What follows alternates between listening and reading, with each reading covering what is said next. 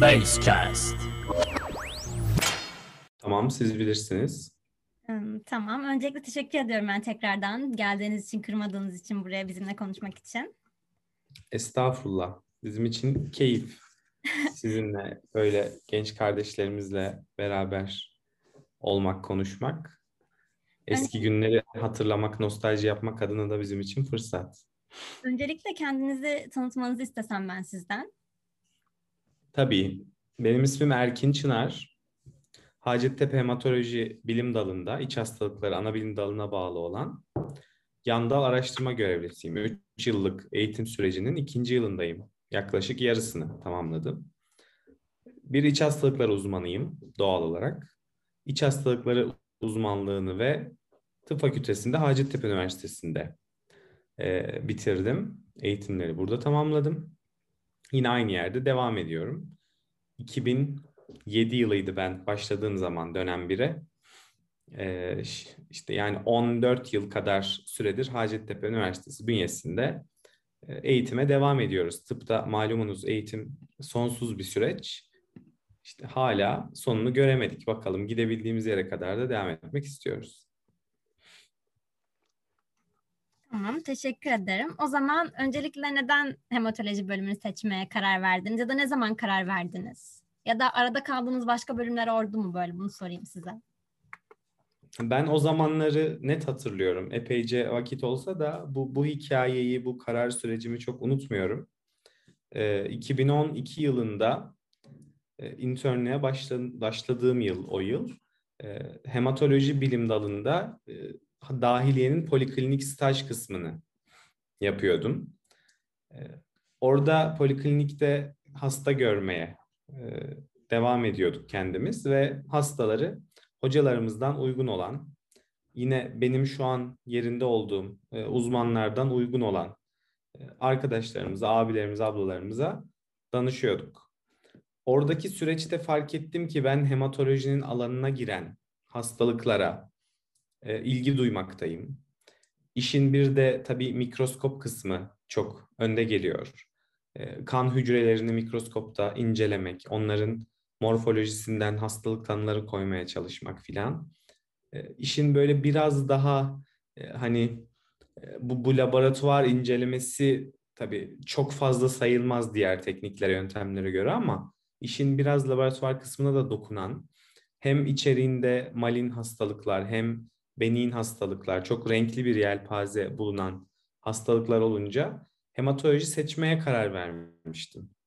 Doğrusu bunun için dahiliye uzmanlığı yapmak da şart olunca biraz hematoloji hatırına dahiliye uzmanlığı yapmıştım. E, hematoloji istemeseydim dahiliye uzmanı da e, dolayısıyla olmak istemezdim diye düşünürüm hep. Arada kaldığım hiç mi olmadı? Tabii ki oldu. Yani seçeneklerin çokluğu her zaman karar vermeyi zorlaştırır. E, tıp da malumunuz klinik bilimler, temel bilimler, klinik deseniz bile cerrahisi var, dahilisi var. Bunlar insanın kafasını çokça karıştırır. İnsan ne istediğini veya kendisinin nerede başarılı olabileceğini kolayca kestiremez, kolayca e, karar veremez. Çünkü çok duygusal canlılarızdır ve bu duyguları, karar verme süreçlerini etkileyen başka pek çok şeyi her zaman kontrol edemeyiz. Ben de bazen nelere ilgi, ilgim olduğunu böyle sorgular dururdum. Örneğin nörolojiyi bir dönem ağırlıklı isterdim. Bir dönem psikiyatrist olmak isterdim. E, cerrah olmak istemediğime emindim. E, öncelikle onu saf dışı bırakabilirdim. E, sonra ama işte dediğim gibi az önce anlattım. Hematoloji kliniğinde rotasyon yapınca isteğim biraz netleşti. Sonra dahiliye uzmanlığını da bitirene kadar gördüğünüz üzere, tahmin edeceğiniz üzere bu fikrim çok değişmedi. Ve yine hematoloji yan dal uzmanlığından devam ediyorum. Teşekkür ederiz. Zaten daha demin de dediniz doğma büyüme Hacettepe'liyim diye. Tekrardan asistanlık sürecinde Hacettepe'yi tercih etmenizin başka bir nedeni var mıydı? Elbette var.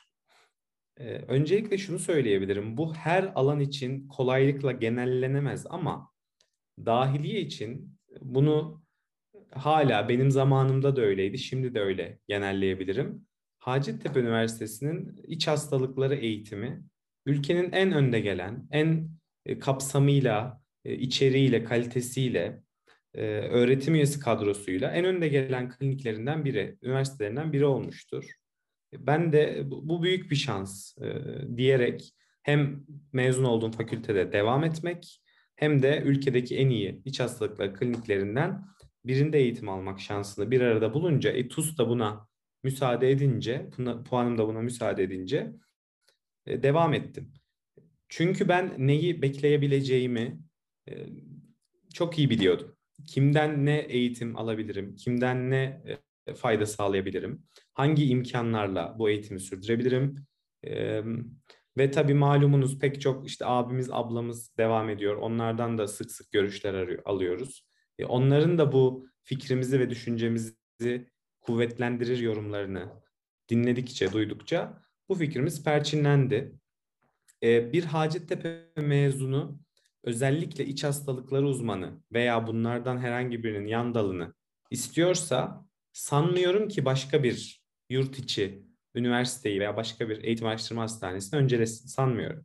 Hacettepe Üniversitesi'nin sunduğundan daha fazlasını, genel manasıyla kabaca söylüyorum, daha fazlasını sunabilecek bir yer bulmak zor. Ama tabii illa efendim deniz kenarı olsun, illa ben İstanbul'da uzmanlık yapayım, İzmir'de yapayım, bunlara yapacak bir şey yok. E, neticede Ankara'dayız. E, bunu değiştirmek çok mümkün değil ama Ankara'yla böyle kuvvetli bir kavganız yoksa, iç hastalıklı uzman olmak istiyorsanız Hacettepe girebileceğiniz yani en iyi kliniktir diyebilirim. Teşekkür ederim.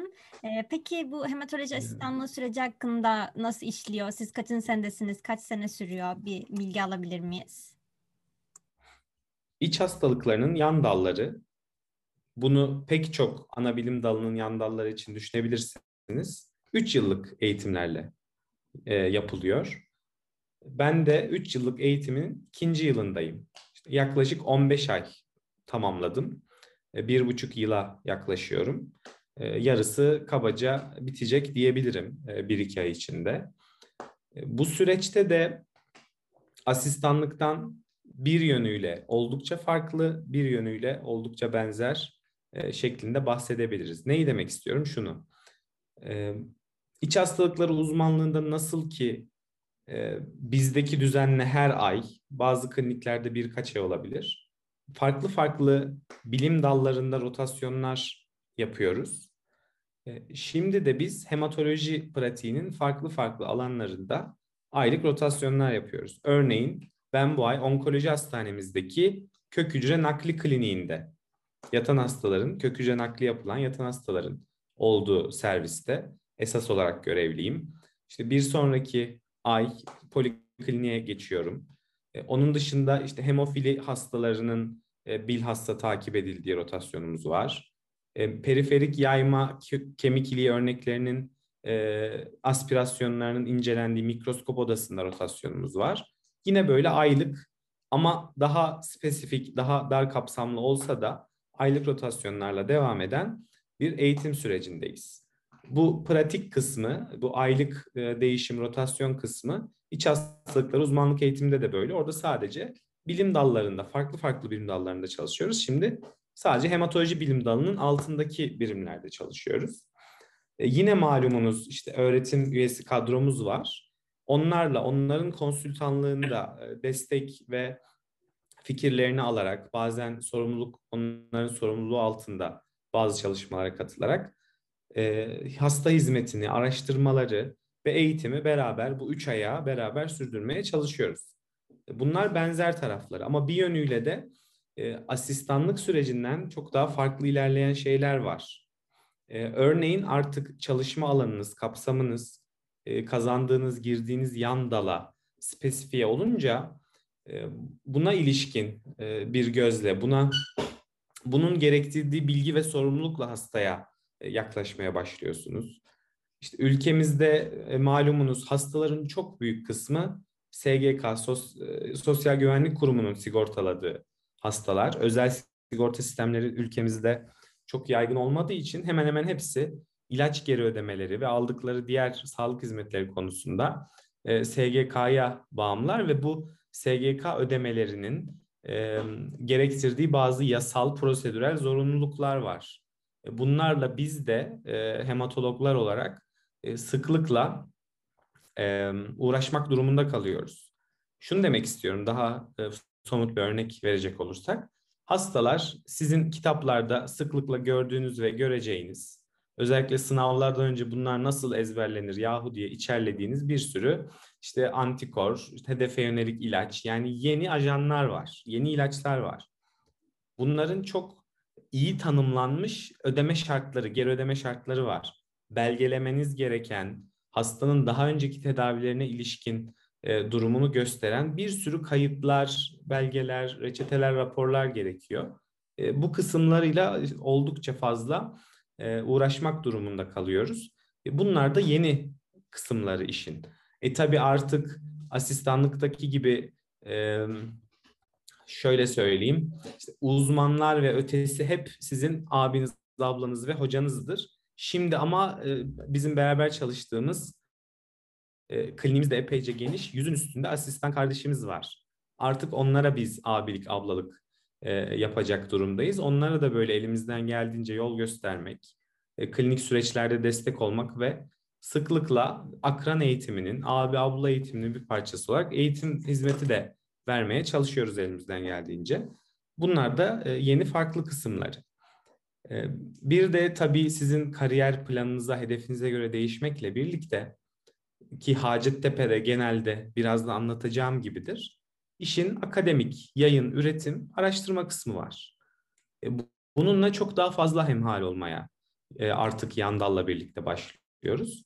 Çünkü iç hastalıkları eğitimi süreci malumunuz hem pratik olarak yoğun, nöbetler filan, yani zaman kaynağınız e, kısıtlanıyor filan.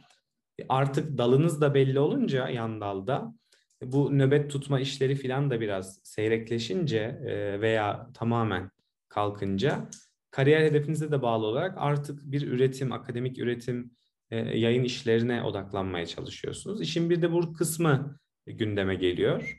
Yapabildiğimiz kadar herkesin yine bulduğu kaynak, zaman, emek, bunlara ve kendi çalışma, kariyer planına bağlı olarak bu işlere ağırlık vermeye çalışıyoruz.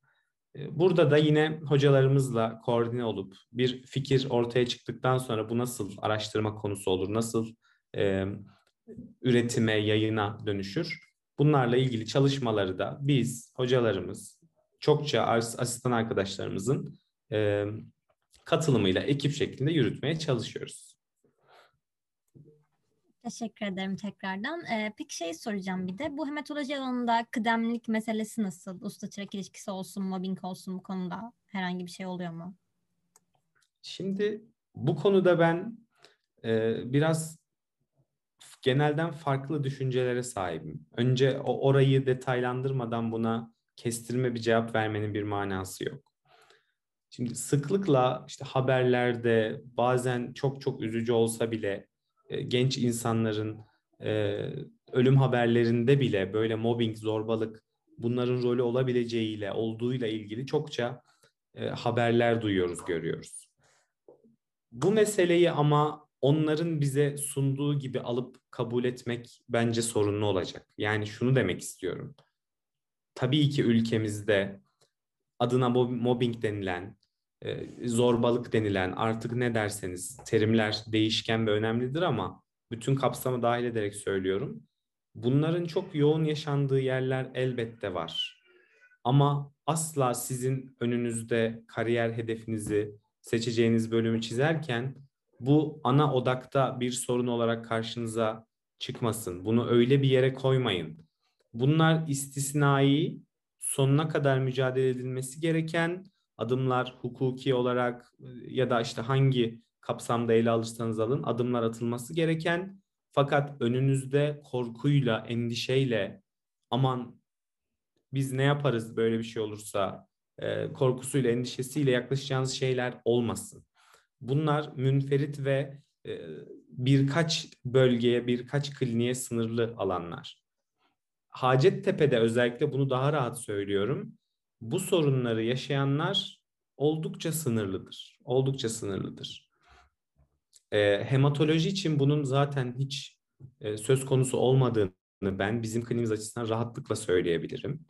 E, zaten dediğim gibi ben on yılı aşkın bir süreç sonrası Hacettepe hematolojiye geldim, başladım. Böyle bir endişem, korkum e, olsaydı zaten böyle bir tercih yapmazdım. Ki bilmeme, duymama ihtimalimiz de olmazdı. Yani hem hiç böyle bir konuda bir duyum, bilgi almadık, hem de gerçekte de böyle bir sorun yaşamadık. Bir de tavsiyem size, mobbing denilen böyle en ufak, yani hoca ve asistan, hoca ve öğrenci arasında yaşanan her türlü gerilime mobbing denme eğilimi var. Ama mobbing aslında bilin ki terminolojisi belli, tanımı belli aralıklarla, İşte belli sürelerle ve belli kapsamlarla yapılan işleri ancak kapsayan bir şeydir. Yani şunu demek istiyorum. Bir vizitte hocanızın size bir sebepten bağırması mobbing değil aslında.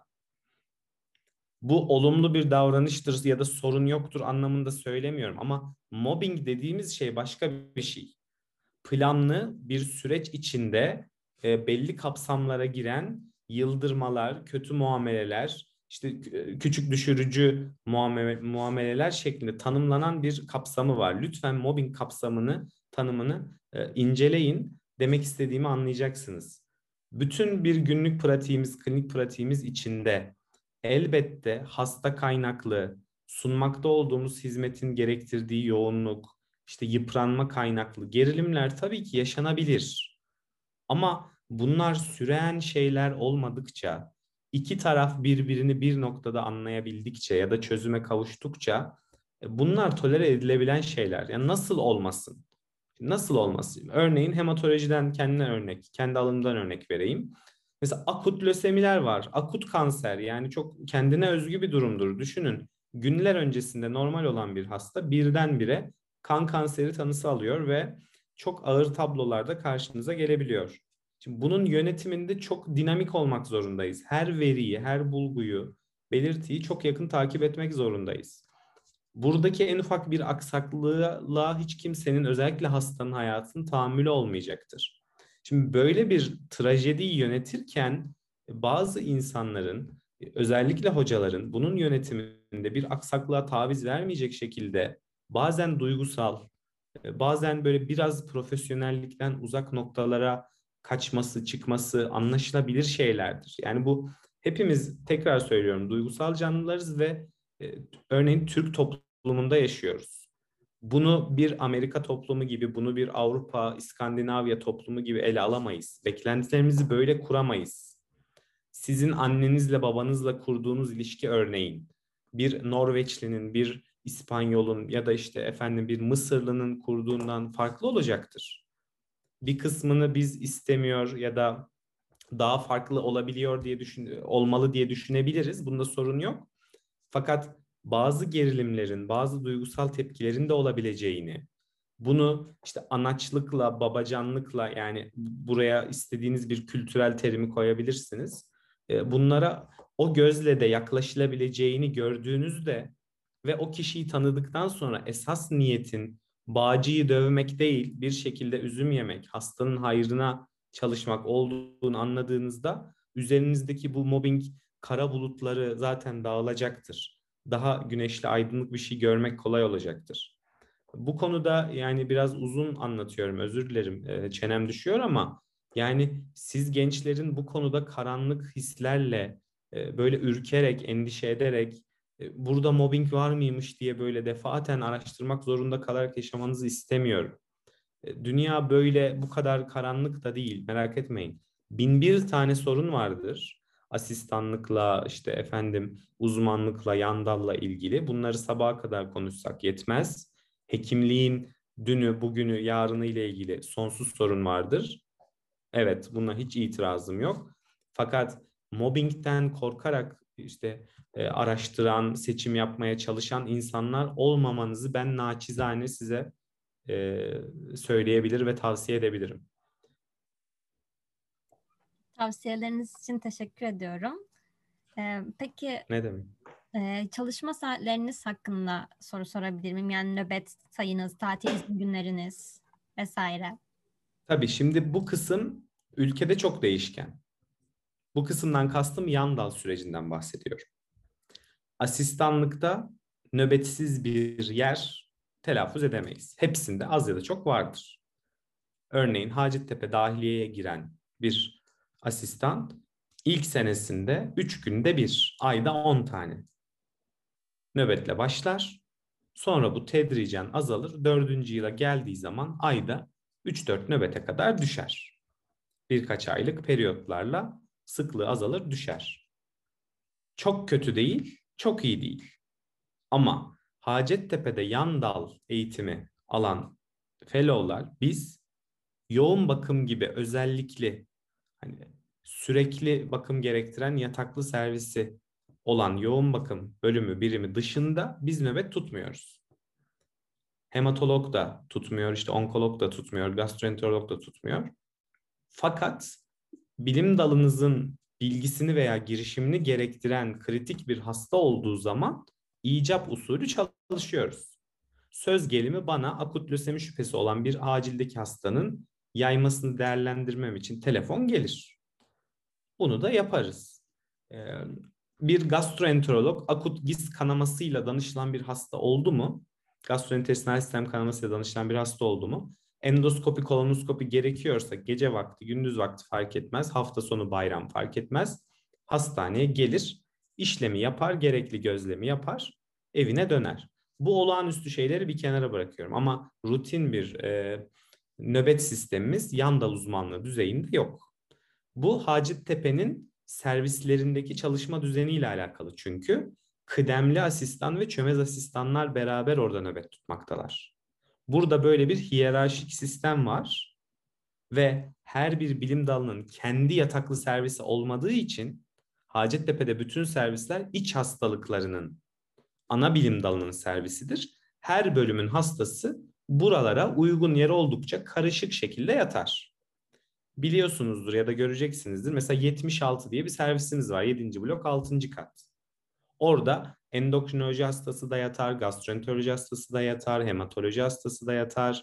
Şu Covid zamanı tabii bu işler çok e, çığırından çıktı ama e, dolayısıyla bilim dalının ayrı servisleri olmadığı için bizim de gece nöbette duracağımız sabit standart bir yer yok. Kıdemliler ve onların altındaki arkadaşlar belli bir hiyerarşik düzenle servisleri idare ettiklerinden biz rutin kalmıyoruz. Ama icap oldu mu tabii ki telefonla veya bizzat gelmek gerekiyorsa e, destek oluyoruz. E, yapmamız gerekeni yapıyoruz. Onun dışında çalışma saatlerimiz e, bölümden bölüme çok çok az fark eder. Genel olarak sabah sekiz buçuktan akşam beşe kadardır. beş beş buçuk e, diyebiliriz daha doğrusu. Ama beşten sonra genellikle e, poliklinik işleri filan e, bittiği için e, mesainin son olarak beş saat beşi verebiliriz.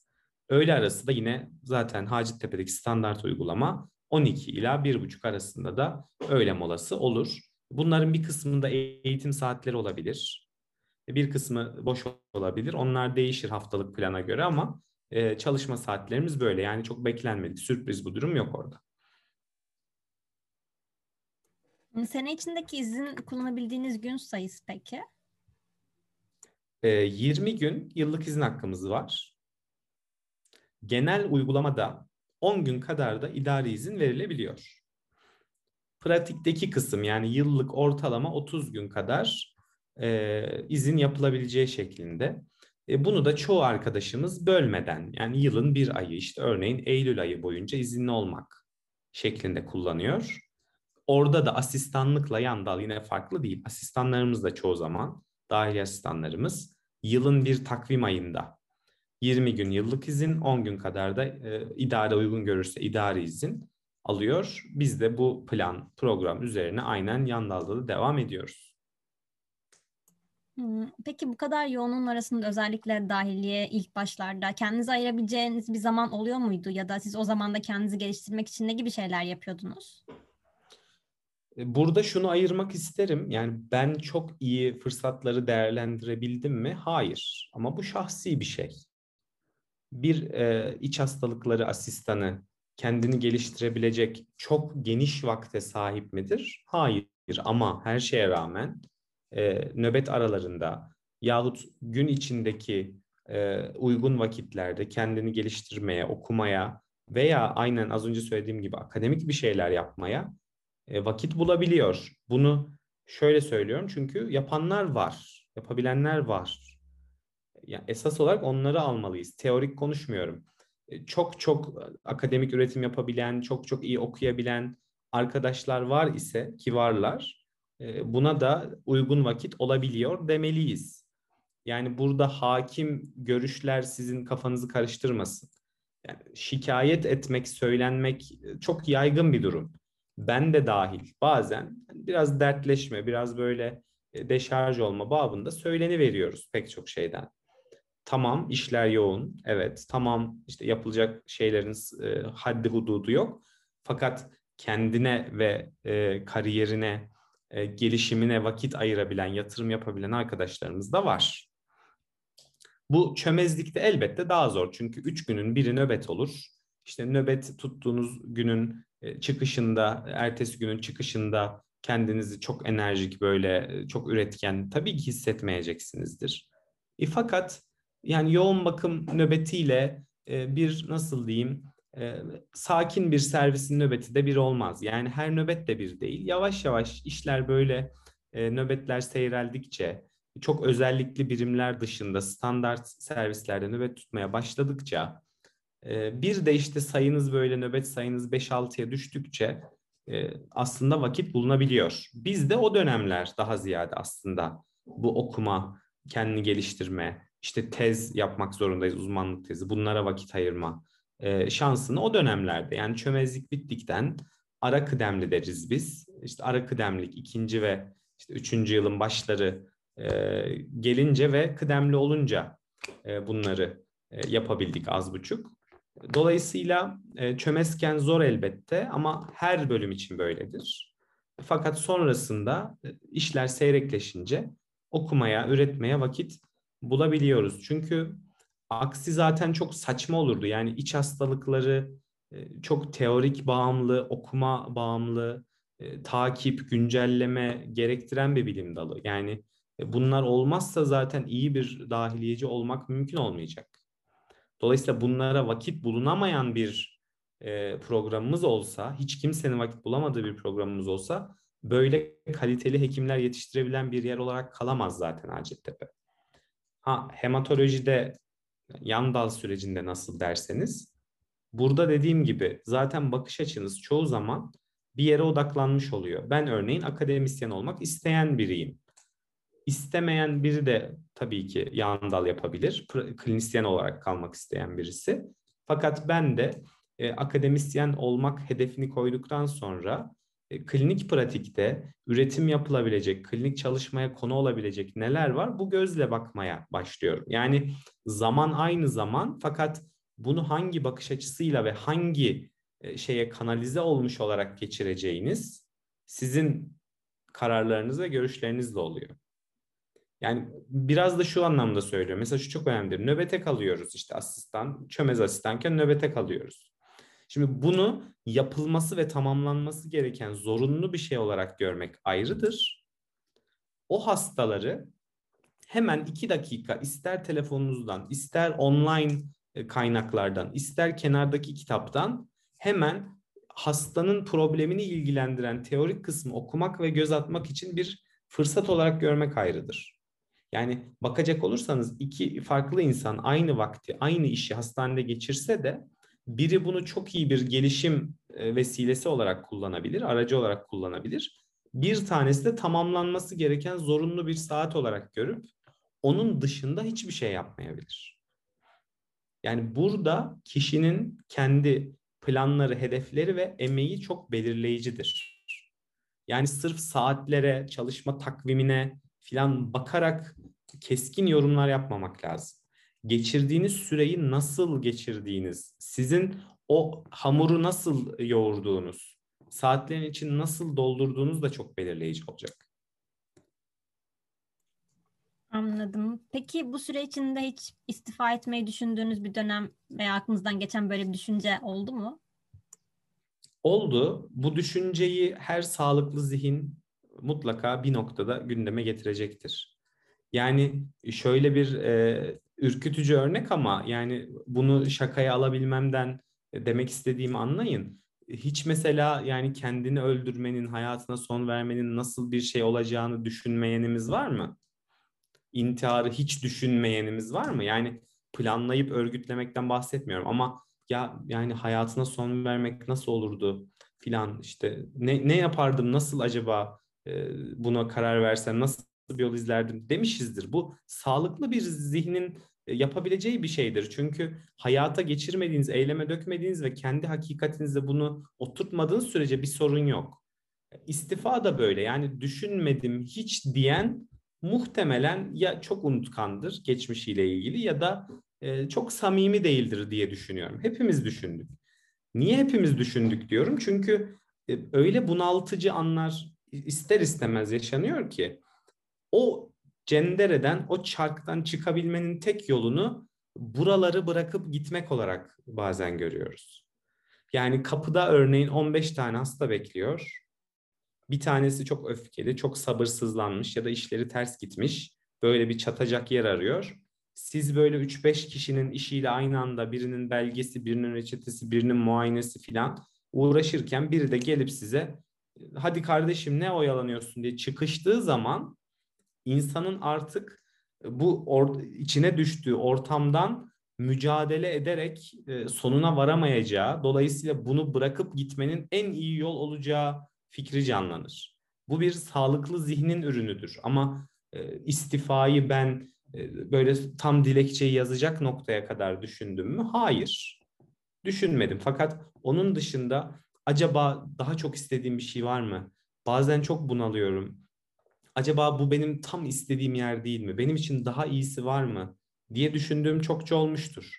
İşte acaba psikiyatri düşünüyordum, ona mı gitseydim? Orada insanlar çok mu mutlu? Benim olmadığım bölümlerde, benim seçmediğim bölümlerde insanlar işte süper enerjik, süper mutlu, işe her gün motive koşarak mı gidiyor? Hezeyanlarım tabii ki oldu. Ama az buçuk dikkatli bakan, az buçuk doğru veri alabilen insan, onların da kendi bölümleriyle ilgili çok çok zorda kaldığı, arada kaldığı, bunaltılı hissettiği anlar olduğunu görecek. Bu bizim işimizin doğası. Yani şeyi biraz ayırıyorum. Örneğin, örnek veriyorum. Fizyolog olmuşsunuzdur. Fizyolog.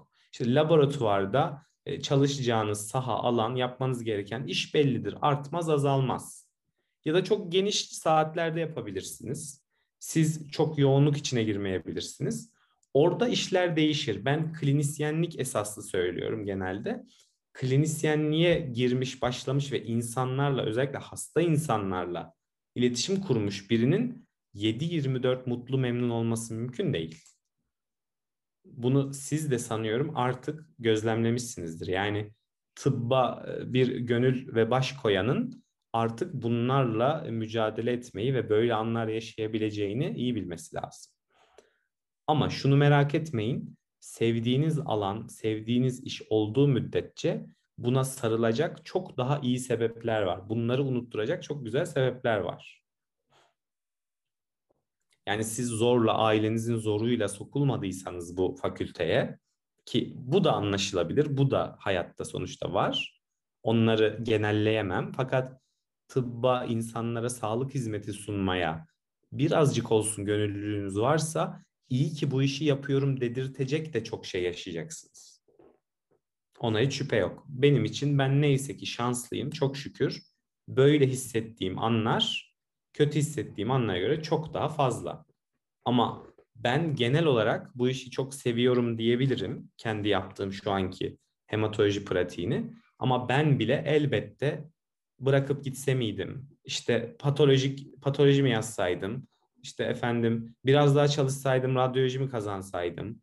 E, vay, vay efendim işte genetik mi yazsaydım? Hiç mi hasta görmeseydim? Diye kendime bazen sorular elbette yöneltiyorum. Ama sonra yok oğlum sen ancak yapabileceğin budur, yapmak istediğin de budur. Buna güzel güzel devam et diyorum ve ertesi sabah uyandığında hiçbir e, hesaplaşmam kalmıyor. Teşekkürler. Asistanlığınızı peki daha önce yurt dışında yapmayı hiç planlamış mıydınız öğrenciyken falan, yoksa hep Türkiye'de mi kalmak istemiştiniz bu süreçte? yani istedim demek doğru değil ama e, Türkiye'de kalmak dışında çok ciddiye binecek planlar şimdiye kadar yapmadım. E, fakat bu kesinlikle öneri tavsiye değil. Ben şimdi her böyle bana tavsiye soran, görüş fikir soran arkadaşa en azından kısa bir süre de olsa, yurt dışında küçük bir staj gözlemcilik imkanı bile olsa bunları araması, bulması ve deneyimlemesi yoluna gitmesini öneriyorum. Ben şimdiye kadar böyle bir fırsat çok yaratamadım. Ee, dışsal sebeplerle değil, çoğu zaman benimle ilgili. Hani bu, bu bazen bazı gerçeklerin farkına varmak veya neyin daha doğru olduğunu anlamak biraz zor ve geç olabiliyor. Ben şimdiki aklımla asistanlığın başında veya öncesinde olsaydım, yurt dışında kısa veya uzun, bu kişinin hedefine, planına göre değişir, bir noktada bulunacak fırsatlar yaratmak isterdim. O yüzden bence sizin de, yani Hacettepe Üniversitesi'nde eğitim görmekte olan her bir ferdin de bir noktada yurt dışı deneyimi olması gerektiğine inanıyorum çok. Bunun çok fazla sebebi var. Bunu, bunu, bu belki apayrı bir e, tonuş, tartışma, konuşma konusu. Fakat kısa da olsa, bir ay da olsa, üç ay da olsa neyse artık yurt dışında bir süre, yurt dışı derken rastgele bir yer tabii ki değil. Yani e, yapmak istediğiniz, çalışmak istediğiniz alan her neyse onunla ilgili iyi bir standardı yakalamış bir merkezde e, bulunmanızı öneriyorum. Bu ister kalıcı bir adım olsun, ister geçici bir adım olsun. Herkesin kendi e, seçebileceği kişisel bir soru bu. Ama e, hiçbir şey katmasa bile sizin dil becerilerinize, iletişim becerilerinize, dünya tıbbıyla, dünyanın bilim camiasıyla entegre olabilme kapasitenize kestiremeyeceğiniz faydalar olacaktır. Yani bir yabancı, örneğin işte İngilizce konuşan bir tıp profesörüyle kuracağınız on dakika iletişim, sizin herhangi bir yerden saatler sürecek emekle elde edemeyeceğiniz tıbbi iletişim, bilimsel iletişim farkındalığı ve özgüveni kazandıracaktır. Bu konuda çok eksiğimiz var. Yani e, Türkiye'nin en önde gelen fakültelerinden biriyiz. Bizim çok farklı misyonlarımız var. Böyle taşradaki üniversitelerden. Yani bu doğası gereği böyle. Oranın öğrencileri daha kapasitesiz anlamda falan söylemiyorum. Tabii ki bir standardı var ama Hacettepe'deki tıp fakültesi öğrencisinin taşradaki ya da çok yeni kurulan yerdeki bir tıp fakültesi öğrencisinden çok farklı misyonu ve vizyonu olması lazım. Bu biraz, yani kendi meşrebinizce adlandırın. Bu sahip olduğumuz şeyin vergisi gibi, sahip olduğumuz şeyin zekatı gibi, ne derseniz artık onun bir gereği olarak yapmamız gereken bir şey. Yani bizim evrensel tıp dilini, evrensel bilimsel dili iyi anlıyor, iyi konuşabiliyor ve iletişim kurabiliyor olmamız lazım. Biz yerel kalamayız, biz lokal kalamayız. Çünkü tıpta yerel kalmak demek çok şeyden, yeniliklerden ve en doğrudan mahrum kalmak demektir. Yani ben hep şey esprisi yapıyorum. Bizim F D A denen işte dünyaca kabul gören bir kuruluş var. İlaçları filan işte onaylayan, böyle yeni ilaçların hangi durumlarda kullanılabileceğini onaylayan kurum. Girin diyorum sayfasına, her refresh tuşuna bastığınız zaman yeni ilaç ekleniyor oraya. Bu hemen koşa koşa en yeni ilacı alıp gelip kullanalım anlamında değil. Fakat dünya, eğitim, araştırma, bilim öyle bir yere gelmiş ki inanılmaz bir devinim ve hız var. Bunu görebilen insan, bunu üretebilen insandır. Yani takip edemeyen zaten iyisini, daha iyisini üretemez, yapamaz. Ya sırf takip edici bile olsak, yani daha iyisini üretemesek bile sırf takip edici bile olsak çok çok e, yüksek bir kavrayışımızın, çağı yakalayan anlayışımızın ve iletişimimizin olması gerekiyor. Bu da biz oturduğumuz yerde kalarak olacak bir şey değil. Yani bir temas lazım. Yurt dışıyla bir temas lazım. E, onların e, diliyle, kültürüyle, yaptıkları araştırmayla bir temas lazım. Yani şu an her şeyin dijital olabileceği sanrımız hakim. Bakın şu an konuşmayı bile herkes kendi evinden farklı yerlerde yapıyoruz. E, ama bazı şeyler var. İnsanın doğası, mizacı ve varoluşu gereği e, birebir temas veya birebir gözlem olmadan olmuyor. Yani çok imkan bulabilirsiniz yurt dışından, işte açar biriyle internet üzerinden, çeşitli platformlar üzerinden iletişim kurarsınız. Mail olur, konuşma olur, fark etmez. Ama bazı şeyleri yerinde görmeden, akışı görmeden, paternleri görmeden, orada neler oluyor görmeden anlamak mümkün değil. Ben eminim ki benim şu an tahayyül bile edemediğim yöntemlerle şu an bilmediğim yerlerde sayısız çalışma yapılıyor. İşte adını ezberliyoruz. İşte Kaplasizumab ilacı işte bıdı bıdı durumunda bıdı bıdı şekilde verilir. Tamam, güzel de adam böyle bir molekülün geliştirilebileceğini ve o sorunu çözebileceğini, daha önce çözülmemiş bir sorunu çözebileceğini hangi ortamda çalışabilmiş? Hangi desteklerle çalışabilmiş? Para bunun neresindedir? Kültür bunun neresindedir? Bu soruları bilmezseniz, kavrayamazsanız e, sadece kötü birer taklitçi olabiliriz. Yani teknisyen olabiliriz. Tıp teknisyeni olmamak lazım. Üretilmiş hazır bir bilginin buradaki uygulayıcıları olmak bizi kesmemeli.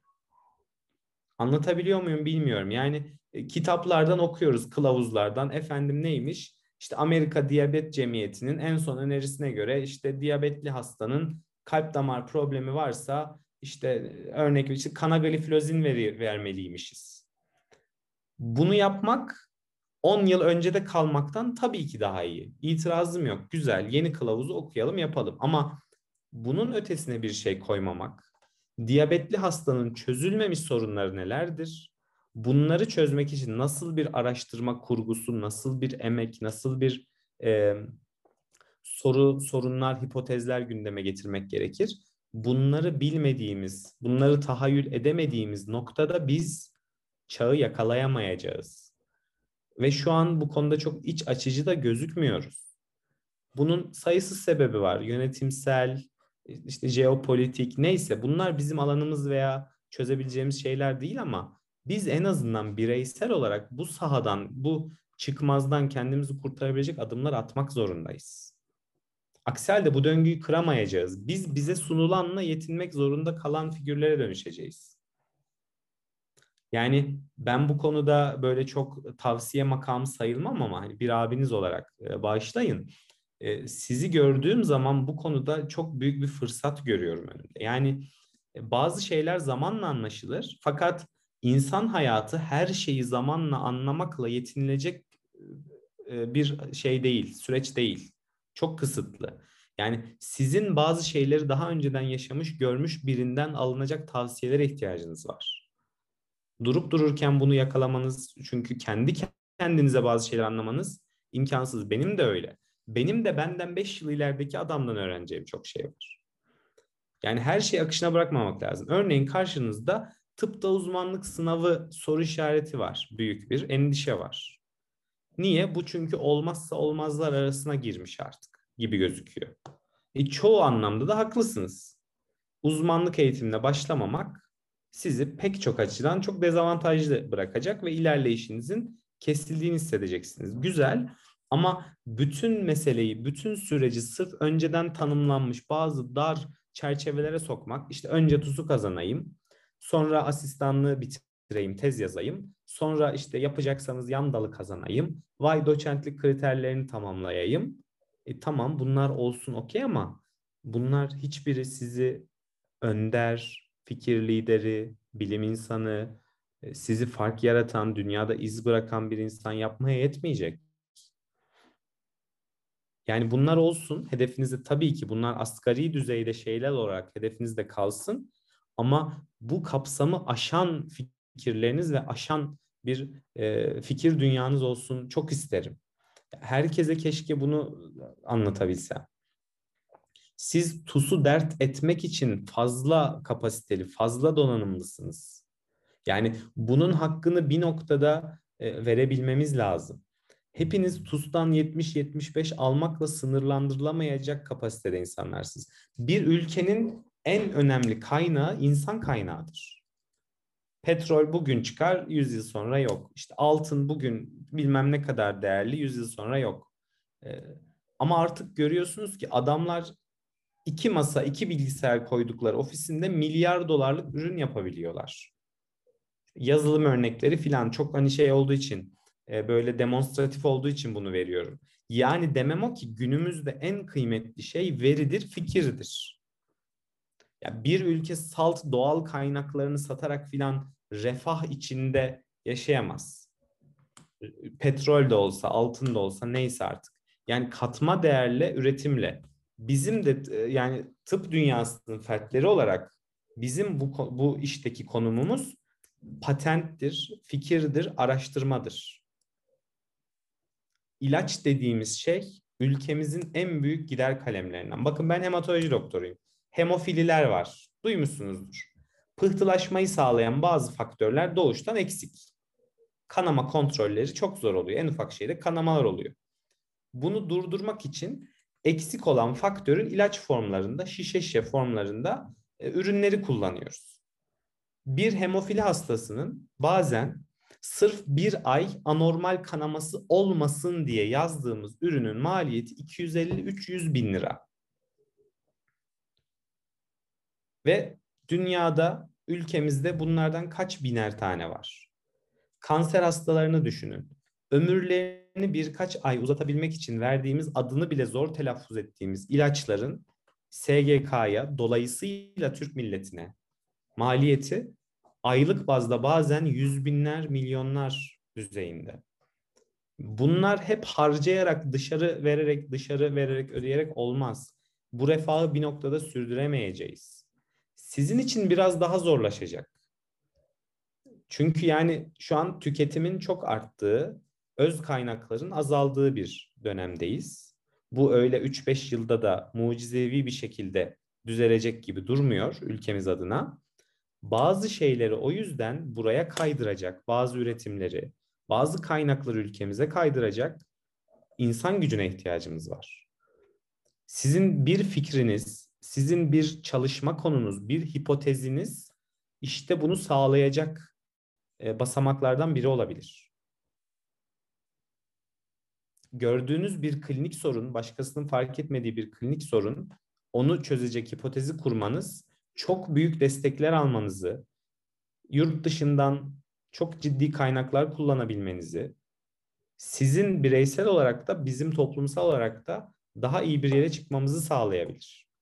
Yani şunu kabul etmek lazım. Hekimler bir e, ülkenin refahını çok arttırabilecek bir insan grubu değil. Biz çünkü sağlığın korunması ve sürdürülmesiyle mükellefiz. Bu olmazsa olmaz. En önemli sorunlarından biridir insanlığın. O ayrı.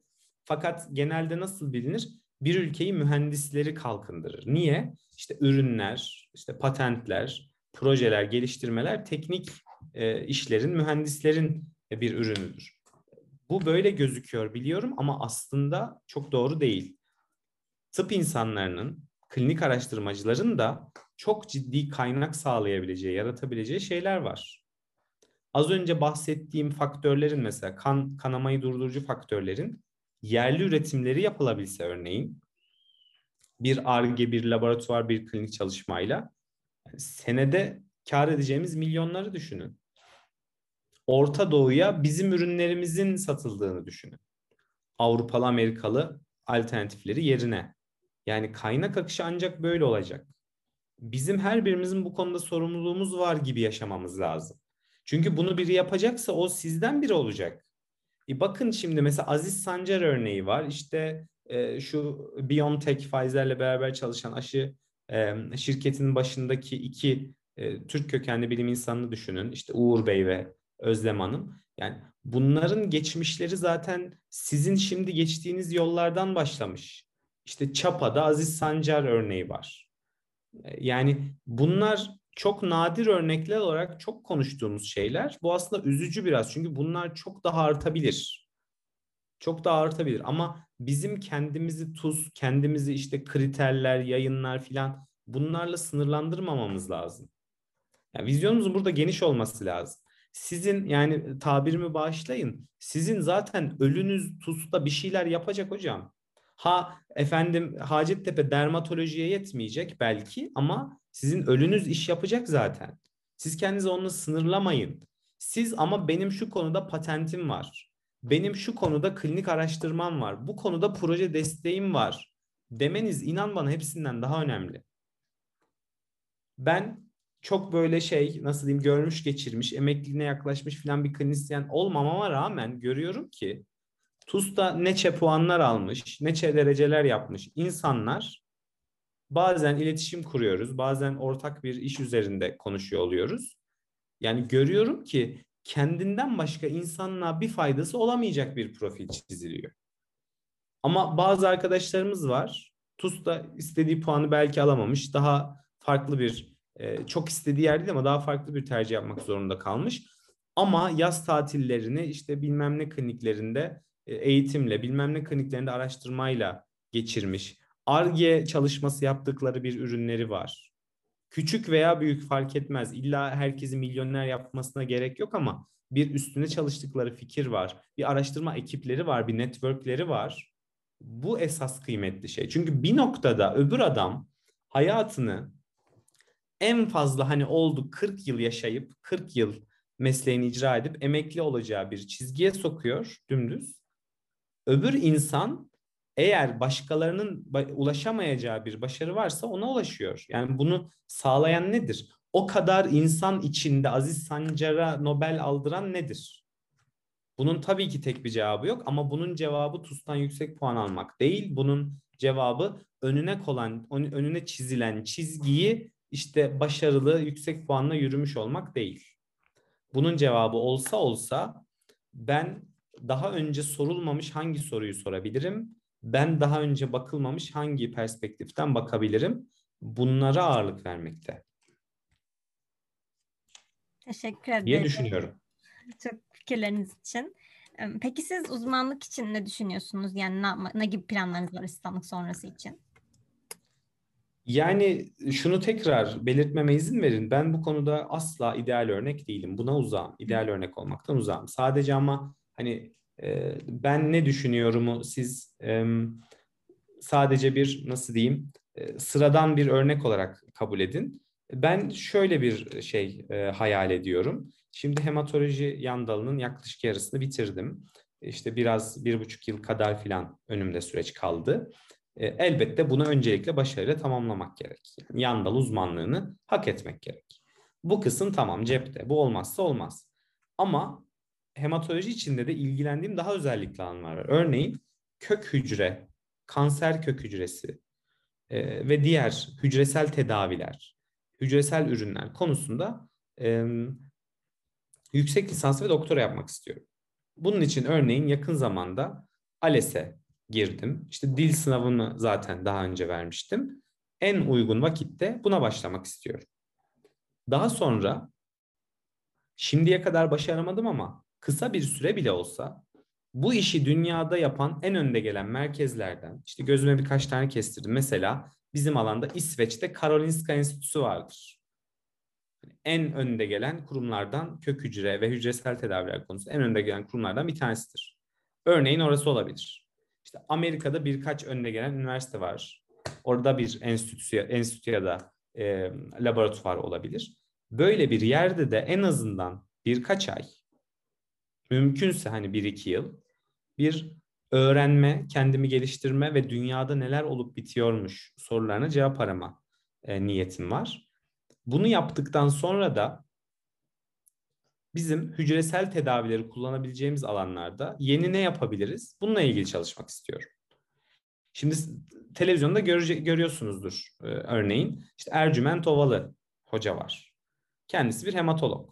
İşte Covid aşısı döneminde çok gündeme geldi. Bazı böyle medyatik e, öğelerle filan da olsa da çok gündeme geldi. O mesela bir hematologtur. Ama bakacak olursanız hücresel tedavilere vermiş kendini. İşte kıkırdak kök hücresinden kulak kepçesi de yapmışlar. Uluslararası ödül almışlar. İşte kanser aşısı da geliştirmeye çalışıyorlar. Bu sırf hematolojik kanser değil, akciğer kanseri, meme kanseri de olsa e, öyle. İşte şimdi bir enfektif problemle uğraşıyorlar. Yani Covid aşısı geliştirmeye çalışıyorlar. Ha, başarılı olurlar olmazlar. Bunu zaman gösterir. Bunun çok bir önemi yok. Ama demek istediğim e, siz başkalarının yapamayacağı bir işe gönül koyup e, adım attığınız zaman e, başkalarının hayal edemeyeceği ürünler ancak çıkarabiliyorsunuz. Ben de kök hücreye bir kanser nasıl gelişir ve bu nasıl engellenebilir? Bununla ilgili çalışmalara vermek istiyorum kendimi.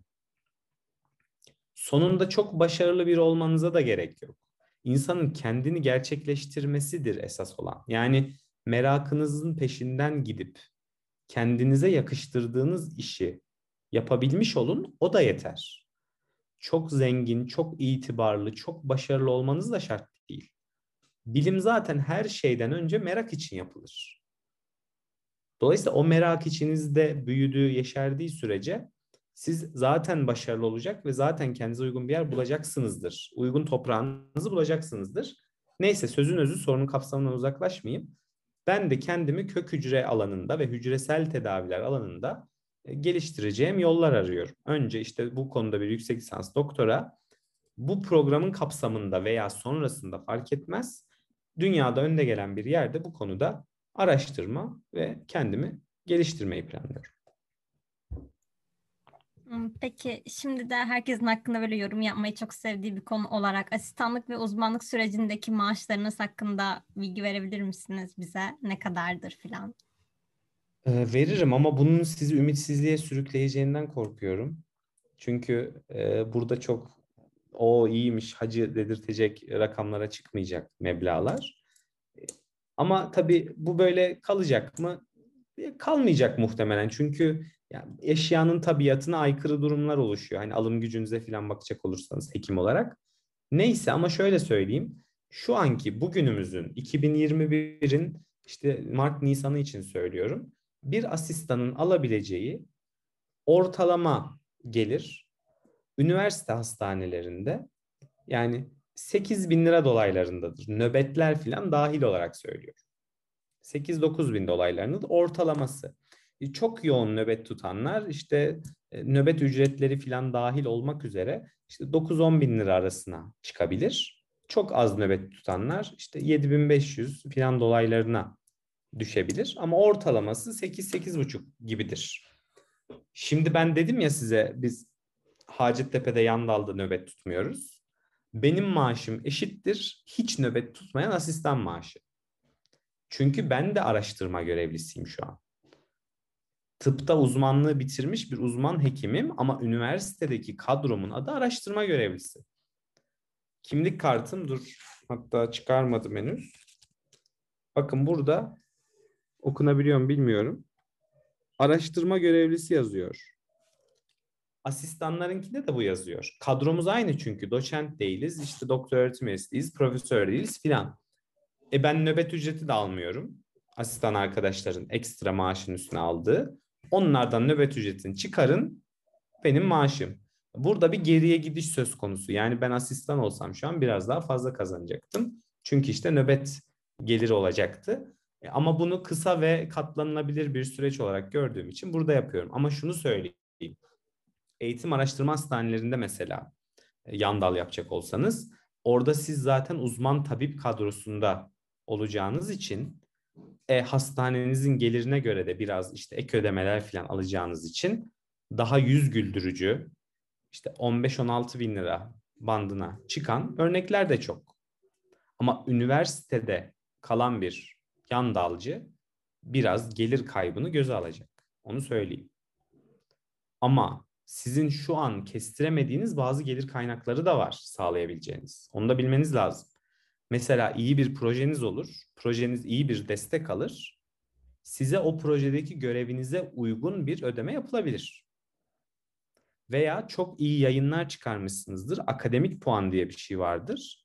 Yaptığınız yayın sayısına ve kalitesine göre bir ekstra ücret size ödenebilir. Böyle teşvikler var. Yani bunu arttırabilmek de elinizde aslında. Bir soru var. Yani şöyle, akademisyen olmak isteyen kişi sayısının azlığının e, yaklaşık yüz otuz iki sebebinden bir tanesi evet bu. Bunun önde gelen sebeplerinden birisi bu. E çünkü akademi insanlara finansal manada çok iyi şeyler vaat eden bir yer olmamıştır. Türk akademisinin kendine özgü bazı zorlukları da var. Liyakat endişeleri, bazı akademik hırslarla alınan kötü kararlar ve kötü yönetimler. Bunlar ile beraber gelir kaybı yahut e, bu finansal olarak çok şey vaat etmemesi insanları tabii caydırıyor. Ama üreten akademisyen, iyi akademisyen kendi gelirini rahatlıkla arttırabiliyor. Böyle örnekler çok fazla olmayabilir belki ama e, proje desteklerinden, e, bazı danışmanlık hizmetlerinden, örneğin işte ilaç firmalarına danışmanlık hizmeti veren hocalarımız var. Tamamen yasal ve etik çerçevede. Bu hani kafanıza asla böyle kayıt dışı bilmem ya da etik dışı şeyler gelmesin. Bir firma örneğin kendi ürünüyle ilgili bilimsel yorumları merak ediyor. Eksiği, zaafı, güçlü yönü, zayıf yönü nedir bilmek istiyor. Geliyor Hacettepe'ye, diyor ki işte sizin hematoloji bilim dalınızdan, filanca hocanızdan danışmanlık almak istiyorum. Hacettepe'ye bir para yatırıyor. Bunun bir kısmı üniversitenin geliri oluyor. Bir kısmı danışmanlık hizmeti veren hocanın.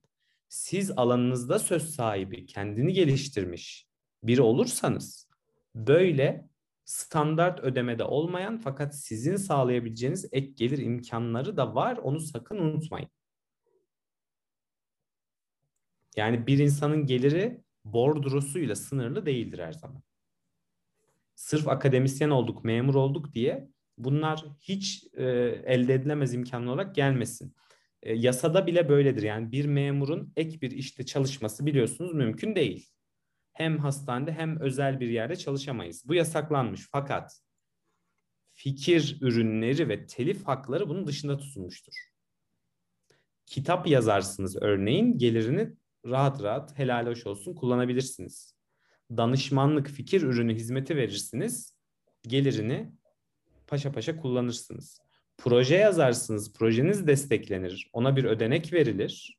Örneğin altı aylık projede, işte örnek veriyorum, yüz bin lira destek alırsınız. altı ay boyunca işte yüz bin liranın ilgili payını alabilirsiniz. Bunlar sizin elinizde ama sadece maaşıyla sınırlı bir akademisyen kalırsanız evet, bunun hiçbir şekilde geliri sizi mutlu etmez, sizi lüks araçlara bindirmez, sizi villada oturtmaz. Anladık. Ee, benim hazırladığım sorular bu kadardı. Başka sorusu olan arkadaşımız var mı? Onu sorayım önce ben şu an. Varsa. Ben bir soru sormak istiyorum izninizle. Söyle Berat'cığım. Şimdi ben şey öğrenmek istiyorum, bu akademik çalışmalarla ilgili. Dahiliye asistanlığına başladığımızda, yani başladığımız varsayarak konuşuyorum.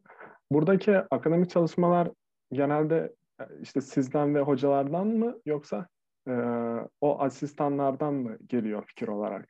Mesela ben bir fikrim var, onu hoca veya işte ilgili fellow'la paylaştığımda nasıl bir cevap alırım? Bunun gibi bir aklıma soru. Ya şöyle... Gerçekte olan genelde nedir dersen, asistan kardeşimize bölümden, ilgili bölümden bir beraber çalışma teklifi gelir. Bu anlaşılabilirdir. Asistanlığa yeni başlayan birinin bir konsept, konseptüalizasyon yani bir çalışma fikri üretecek noktada olmaması çok anlaşılabilirdir. Yani şunu demek istiyorum. Şu an zihninizde çok güzel fikirler olabilir. Ama bunların klinik çalışmaya veya işte bir araştırmaya konu olabilecek hale gelmesi başka bir şeydir. Burada bir olgunlaşma ve bir çalışma nasıl yapılabilir, nasıl yapılamaz bu sorulara cevap verebilme e, gerekliliği var.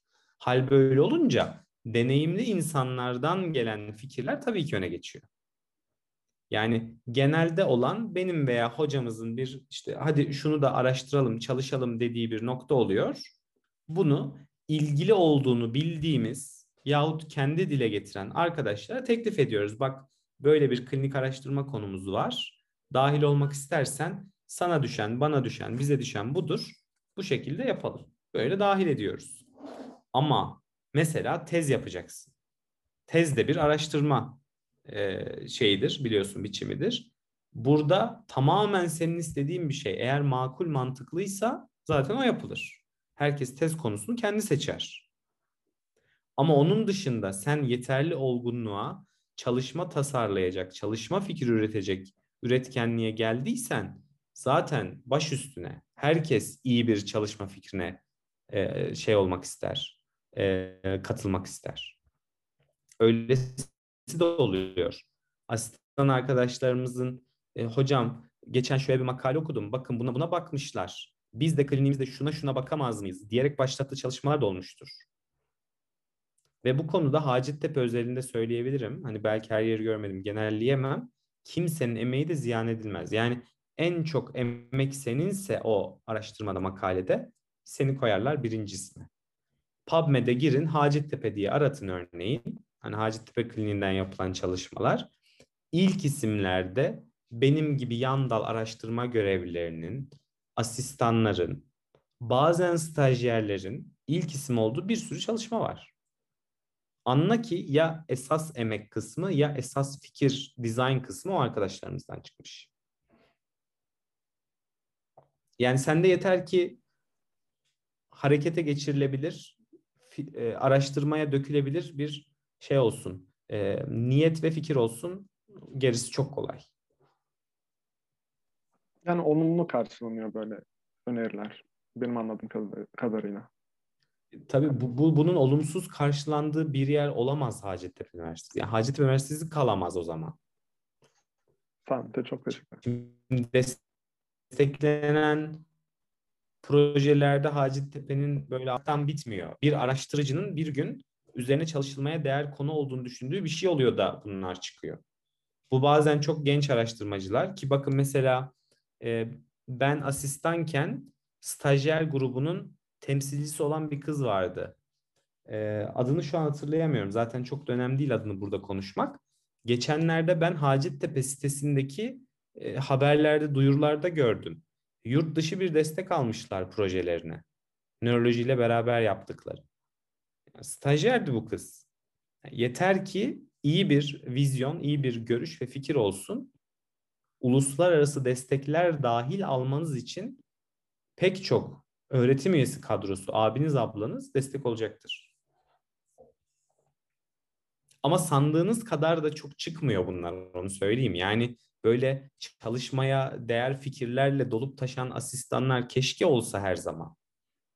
Ben de dahil. Keşke biz de her gün böyle yeni bir çalışma fikriyle uyanan insanlar olsak. Ama bu konuda deneyim ve gerçek soruların ne olduğunu sorabilen deneyimli insanlara ihtiyaç var. Fikir tek başına önemli bir şey değil. Bakın bugün size vermek istediğim en önemli mesajlardan biri bu. Benim bir fikrim var demenin bir kıymeti yok arkadaşlar. Onun üzerinde çalışılabilir, çalışmaya değer ve doğru dizaynla ortaya konabilir bir şey haline gelmesi lazım.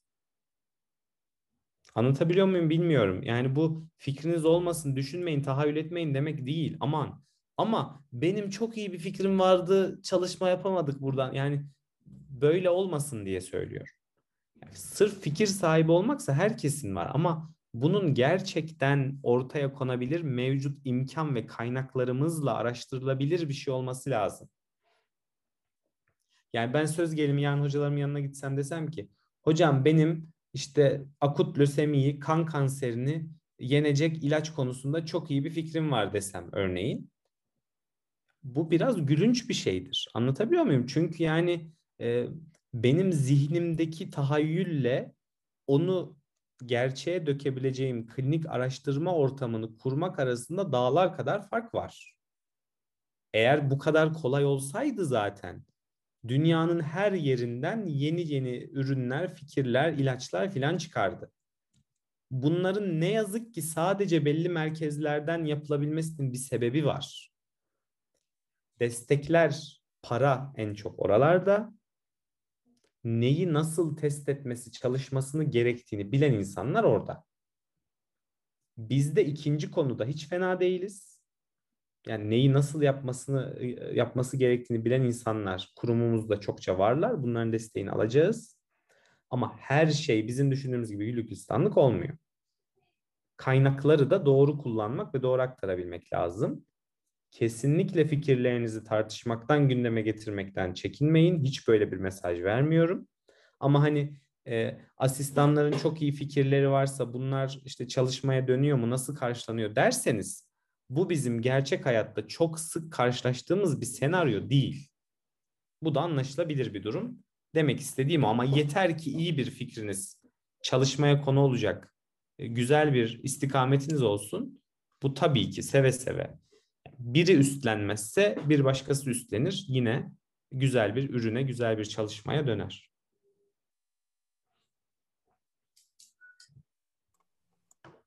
Teşekkür ederiz. Peki başka soru var mı şu an? Yok sanırım. O zaman ben çok ben teşekkür ederim. Ben şeyi merak etmiştim. Tamam. Pardon, böldüm. Ee, hocalarımız da uzmanlık sürecinde işte senden çok iyi e, akademisyen olur gibi bir teşvikte, bir e, destekte bulunuyor mu? Ee, yani bu tamamen sizin çizeceğiniz bir resim. Yani hocalarımız dediğimiz kavram ne bu arada? Yani onu düşünün. Şimdi dahiliyede mesela yanlış bilmiyorsam ya kesinlikle daha az değildir ama fazla üst sınırını bilemiyorum. Şimdi yüzden fazla hoca var. Şimdi ben nasıl yüz tane farklı insanı tek bir kalemde özetleyeyim? Mümkün değil. Her şeyi sizin istediğiniz, nasıl diyeyim, istediğiniz olgunlukta böyle teşvikle falan karşılayamayabilecek olan üç beş kişidir. Ama sandığınızdan bile güzel tepkiler verecek onlarca kişidir. Bu sık karşılaştığımız bir durum. Yani e, çok parlak arkadaşlarımız var. Kafasında güzel sorular, güzel fikirler olan çok arkadaşımız var. Ben sıklıkla duyuyorum. Bak bunu mutlaka peşinden git. Bak senin akademisyen olman lazım. Senin işte araştırmacı olman lazım. Bu konuda mutlaka eksiklerini tamamla. İşte istatistik öğren. İşte akademik yazım dili öğren. Teşviki alan çok arkadaşımız var. Yani o cevher anlaşılıyor. Anlatabiliyor muyum? Ben bile şu halimle, bakın kırk yıllık profesör falan değilim. Şu halimle bir asistanla üç gün geçireyim. Ben o çocuğun amacını, yapabileceklerini, kapasitesini, konuştuğu dili, seçtiği kelimeleri anlayabiliyorum. Kim akademisyen ve araştırmacı olabilir? Kim buna daha uzaktır anlayabiliyorum. Ben bunu anlayabiliyorsam e yani otuz yıllık profesör tabii ki çok daha rahat anlar. Bu konuda da hiç kimse bir diğerinin ayağını kaydırıcı ya da işte teşvikini kırıcı, motivasyonunu kırıcı çok konuşmaz. Ya, münferit örnekler hep olacak. Ben şu an kaidelerden bahsediyorum. Ama filanca arkadaş gitmiş filanca hocaya da ya sen ne saçmalıyorsun denmiş. Çocuk işte hevesi kırılmış filan da böyle hikayeler tabii ki duyabilirsiniz. Ben yüz insanın yüzünde nasıl aynı kefeye koyabilirim? Ama az buçuk şöyle etrafta hocalarınızla, bölümlerle vakit geçirin. Çok kıymetli insanlar, dünya çapında insanlar var, göreceksiniz. Kimden neyi bekleyebileceğinizi anlayacaksınız. Bu çok önemlidir. Her hocadan alabileceğiniz, alamayacağınız şeyler var. Kimisi mesela çok donanımlıdır ama bunu sunmak ve bunu paylaşmak konusunda başarısızdır. Yani her iyi hekim, iyi eğitici olamıyor maalesef. Dolayısıyla hangi hocanızdan, abinizden, ablanızdan neyi bekleyebilirsiniz? Bunu gördükçe siz çalışma fikriniz, proje fikriniz olduğunda kime gitmelisiniz, ne yapmalısınız? Bunun da bir görgüsünü ve bilgisini kazanıyorsunuz. Merak etmeyin. Rastgelelikle yapmıyorsunuz yani. Bunu önünüze gelen ilk kişiden sormuyorsunuz. O zamanla oluyor. O kısım zamanla oluyor. Ama merak etmeyin. Yeter ki motivasyonunuz ve isteğiniz, fikriniz olsun. Uygun sahanızı, uygun destekleyicinizi bulacaksınızdır. Teşekkür ederim. Rica ederim. Başka bir soru var mı peki şu an? Sanırım bu sefer yok. Ben tekrardan size katıldığınız için çok teşekkür ediyorum. Çok keyifli bir sohbetti. Fikirlerinizi özellikle bu kadar geniş bir şekilde detaylandırarak paylaştığınız için ayrıca teşekkür ediyorum sizden. Estağfurullah. İnsan hep böyle karşısındaki parlak zihinleri görünce kendi yaptığı hataları yapmasın, kendi tahayyülündeki en iyi noktalara ulaşsın filan ister. Ama yani öğüt vererek, tavsiye vererek karşıdaki insanı değiştirmek bir yere kadar mümkün. Şimdi fikirler alın, sorun, tavsiyeler alın. Ama ben sadece bir, bir, bir şey lafı vardır. Çok ünlü bir filozofun, şu an sahibini hatırlayamıyorum. ben insana hiçbir şey öğretemem, düşünmeyi öğretmekten başka diyor. Yani içerikle ilgili cevaplara takılmayın. Siz başarılı olan insanlar nasıl yollar izlemişler, nasıl paternler izlemişler, nasıl davranışlar sergilemişler, onun ağzından çıkan kelimeden ziyade bunlara bakın. Buna tabii ki ben de dahil. Benim size çizdiğim istikamet gösterdiğim yolun hiçbir önemi yok sizin nezdinizde. Siz kendiniz biricik örneklersiniz. Hepinizin hayattan beklentisi ve insanlığa katabileceği başka başka şeyler var. Siz lütfen gerçekte ne istiyorsunuz, neyi sevebilirsiniz ve neyin peşinden koşabilirsiniz bunu anlamaya çalışın. Bir kısmınız çok iyi cerrah olacak. Bir kısmınız çok iyi işte teorisyen olacak, çok iyi işte efendim dahiliyeci olacak. Bir kısmınız çok iyi laboratuvar araştırmacısı olacak. İşte bir kısmınız fare deneyi yapmaktan hoşlanacak, bir kısmınız işte klinik araştırma yapmaktan hoşlanacak. Bunların hiçbiri birbirine üstün ya da aşağı değil. Ama sizin neyin beklediğini ve sizin en iyi neyi yapabileceğinizi ancak siz bilebilirsiniz. Kararlar almakta aceleci olmayın. Dışarıdan empoze edilenle gerçekte olan çok farklı olduğunu bilin. Bana yeter. Size sızlanan, nöbetten şikayet eden, yoğunluktan şikayet eden asistanların yüzde doksan dokuzunun abarttığını bilin mesela.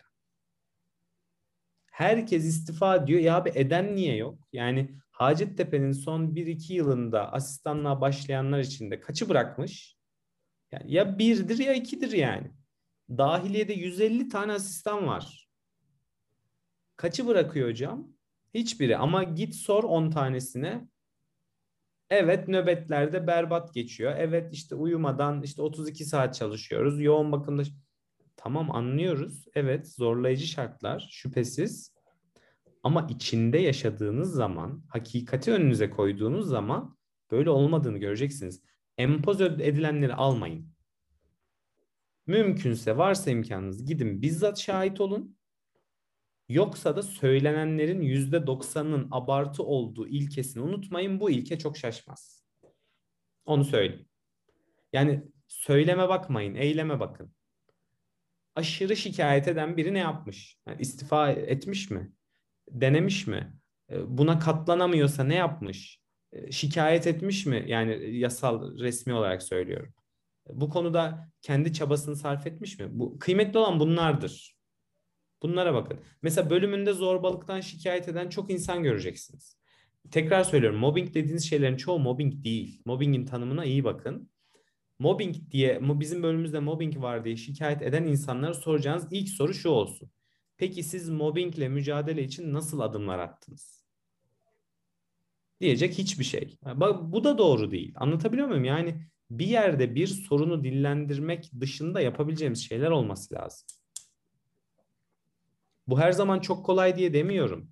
Ama hayatın en önemli sorunuymuş gibi size bunları anlatan insanların da bu konuda bir adım atıyor olmasını beklemez misiniz? Ben beklerim şahsen. Hayatına hiç bunlar olmamış gibi devam ederken bir yandan soru sorana en önemli sorunu mobbingmiş, zorbalıkmış gibi e, söyleyenlere, yaklaşanlara e, biraz abartı nazarıyla bakmanız gerektiğini düşünüyorum. Yani ben genellenebilecek bir şey, tamam, ya, şey yaşamadım. Yani sonuçta Hacettepe dışında çok fazla bir iki zorunlu hizmet e, için Ee, yaklaşık bir, bir buçuk yıl çalıştığım hastaneler var. Ama çok farklı klinikler görmedim. Amenna. Fakat ben de çok sayıda insan, çok sayıda klinik, çok sayıda farklı profil gördüm. Anlatılanları bir kenara koyuyorum. Benim gözlemlerimi bir kenara koyuyorum. Bunlar birbiriyle uyuşmuyor. Tamam. Yani söylenenlerin gerçekle, hakikatle bağının çoğu zaman zayıf olduğunu lütfen unutmayın. Hepiniz ümidi kesinlikle elden bırakmayın. Parası azmış, şartları kötüymüş, yoğunmuş. Bunlar oldu olacak. Çözmek için ne yapacağız? Bunları sürekli tabii ki gündeme getirelim. Ama çok güzel hayatların, çok güzel imkanların, kendinizi gerçekleştirmek adına müthiş fırsatların önünüze çıkabileceğini ve siz ayrıcalıklı bir yere sahip olduğunuzu unutmayın. Yani Hacettepe Üniversitesi Tıp Fakültesi öğrencileri olarak kurumu bir kenara bakıyorum. Kurum size hiçbir şey veremiyor olsun. fark etmez. Ama buraya gelebilen insanlar olarak sizin yapabileceklerinizin asla sınırlandırılmasına müsaade etmemeniz lazım. T U S dediğiniz şey işte dershanelerin birkaç kitap, kitapçık setleri var. Ya açık konuşalım.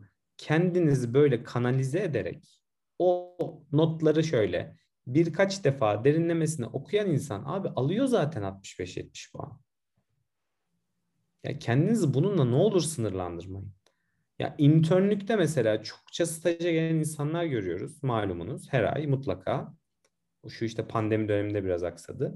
Hepsinin tek derdinin T U S netini arttırmak olduğunu görünce ben kederleniyorum.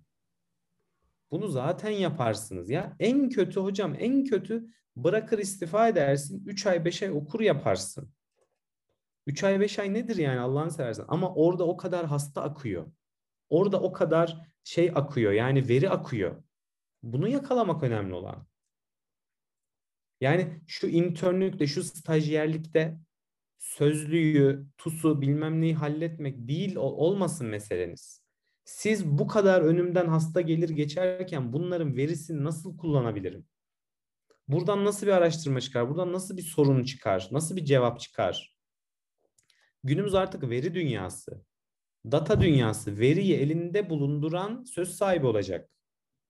WhatsApp'taki şey gündeme geldi mesela. Verilerimizi kullanıyorlar skandalı falan çıktı. Herkes böyle akın akın terk etti işte WhatsApp'ı bilmem neyi. Ya tamamen çok özür dilerim yani kav- şeyi iddiayı bağışlayın ama tamamen cehalet. Size bedava sunulan bir mesajlaşma uygulamasından yani ne bekliyordunuz yani acaba? Adam senin ne hakkında konuştuğunu, neye ilgin olduğunu, neyle ilgili bir paylaşımlar yaptığını toplamak istiyor. Çünkü bu verinin bir anlamı var. İşte İrem Sipahi, Eren Ersun, işte Sena Buyurgan kişisel olarak önemli olduğu için, onlar önemsediği için değil. Toplum ne konuşuyor? Hangi ürünü bunlara satabiliriz? Bunlara ne reklamı gösterelim? Bu veriyle adam zaten kendi milyar dolarlık şirket olmuş. Bakın tıpta da göreceksiniz böyle hasta verisine sahip olan, veri tabanlarına, araştırma ağlarına sahip olan hekim en güzel yayını da çıkarır, en iyi dergiye de çıkar, en önemli derneğin de başındadır, en önemli devlet kurumlarının, Sağlık Bakanlığı birimlerinin de başındadır. Veriye sahip olmanız lazım. Araştırmalar da buradan çıkacak, sorular da buradan çıkacak. Dikkati, bir gün bir şey ansızın dikkatinizi çekecek. Diyabet hastalarının ya Allah Allah bu diyabet hastalarının işte örnek veriyorum klor düzeylerinde bir böyle bir anormallik mi var? Bu niye olmuş diye bir soru çıkacak bir gün karşınıza verilere bakınca. Onun ucu yeni bir tedavi hedefi geliştirmeye çıkacak belki. Birinizin ismini ancak bu şekilde biz çok önemli bilimsel mecmualarda veya haberlerde görebileceğiz. Bir Türk, Türk doktorun işte geliştirdiği bilmem ne e, ürünü ya da bilmem ne projesi şuna buna aday gösterildi diyecek bir gün.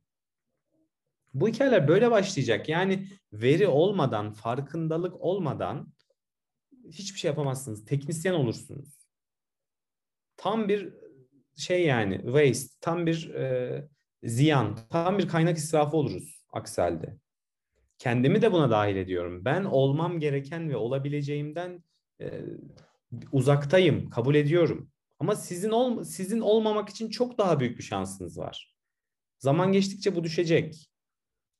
Şu günleriniz yatırımınızın karşılığını en çok alacağınız zamanlarınız. Öğreneceğiniz iki fazla İngilizce seviyesi sizin yirmi yıl sonra olacağınız yeri böyle üstel şekilde arttıracak. İnanın bana. İstatistik bilerek mezun olmanız örneğin fakülteden asistanlık da sizi üç beş şey fersah öne geçirecek. Tez yazarken kıvranırsınız aksi halde. Şu hastanın analizini nasıl yapıyorduk? Bu test nasıldı? Burada neyi işte konu ediniyorduk filan. Her şeyi geriden yakalamaya çalışan insanlardan olursunuz. İki şey bakın inanılmaz önemli, inanılmaz önemli. Bir, İngilizce her zaman sandığınızdan daha önemlidir. Size söylenenden daha önemlidir her zaman. İki, İstatistik ve akademik dil. Bu illa makale yazarı olmanız gerekiyor anlamında değil. Karşınızdaki bir makaleyi okurken bile o adam nerede hinlik yapmış olabilir? Nerede veriyi manipüle etmiş olabilir? Nerede size olanı farklı sunmaya çalışıyor? Bunları anlayabilmeniz için akademik dili ve istatistiği bilmeniz lazım. Klinik araştırmada yapacak olsanız, deney hayvanıyla da çalışacak olsanız, herhangi bir verinin söz konusu olduğu yerde istatistik gündeme gelecek. Hacettepe'linin adı soyadı kadar İngilizceyi, istatistiği bilmesi lazım. Başka türlü üretemezsiniz, üretemeyiz. Çok büyük eksiğimiz. Asistan kardeşlerimize bile hep gördükçe söylüyorum. İstatistik kurslarına, bunu geliştirebileceğin olanaklara, internetten olsun, canlı olsun fark etmez. Gir, dil kurslarına gir ya da işte yurt dışına git, staja git, neyse. Size söz veriyorum. Başka hiçbir şeye kefil olamayacağım kadar iddialı söylüyorum. İngilizceyi ve istatistiği halledin hocam. Ne kapılar açılacak, ne imkanlar göreceksiniz, şaşıracaksınız yani. Şu iki şeyi ne olur unutmayın. Sözün özü, uzatmıyorum daha fazla. Vaktinizi de almayacağım, kapatacağım. Ama dili ve istatistiği ne olur çağınızın gerektirdiği, yaşıtlarınızın önüne geçirecek düzeyde mutlaka öğrenin, mutlaka. Diyebileceğim bu kadar. Ben de hepinize başarılar diliyorum. E, bu tabii ki bununla sınırlı kalmak zorunda değil bu e, şey e, konuşmamız. Her zaman e, yapabileceğimiz bir şey olursa, biz iç hastalıkları binasının ikinci katındayız hematoloji bölümü olarak. Bir aklınıza takılan bir şey olur, yol gösterebileceğimiz bir şey olur. Ya da e, Berat'ın söylediği gibi müthiş bir fikriniz olur. Gelin bunlarla ilgili ne yapabiliriz konuşalım. E, haritamızı çizmeye çalışalım. Dünyayı daha iyi bir yer haline getirebilecek ne var? Yakalamaya çalışalım. Tekrardan ben çok teşekkür ediyorum her şey için. Rica ederiz. Kendinize iyi bakın. Görüşmek üzere. İyi akşamlar. İyi akşamlar. İyi akşamlar. Basecast.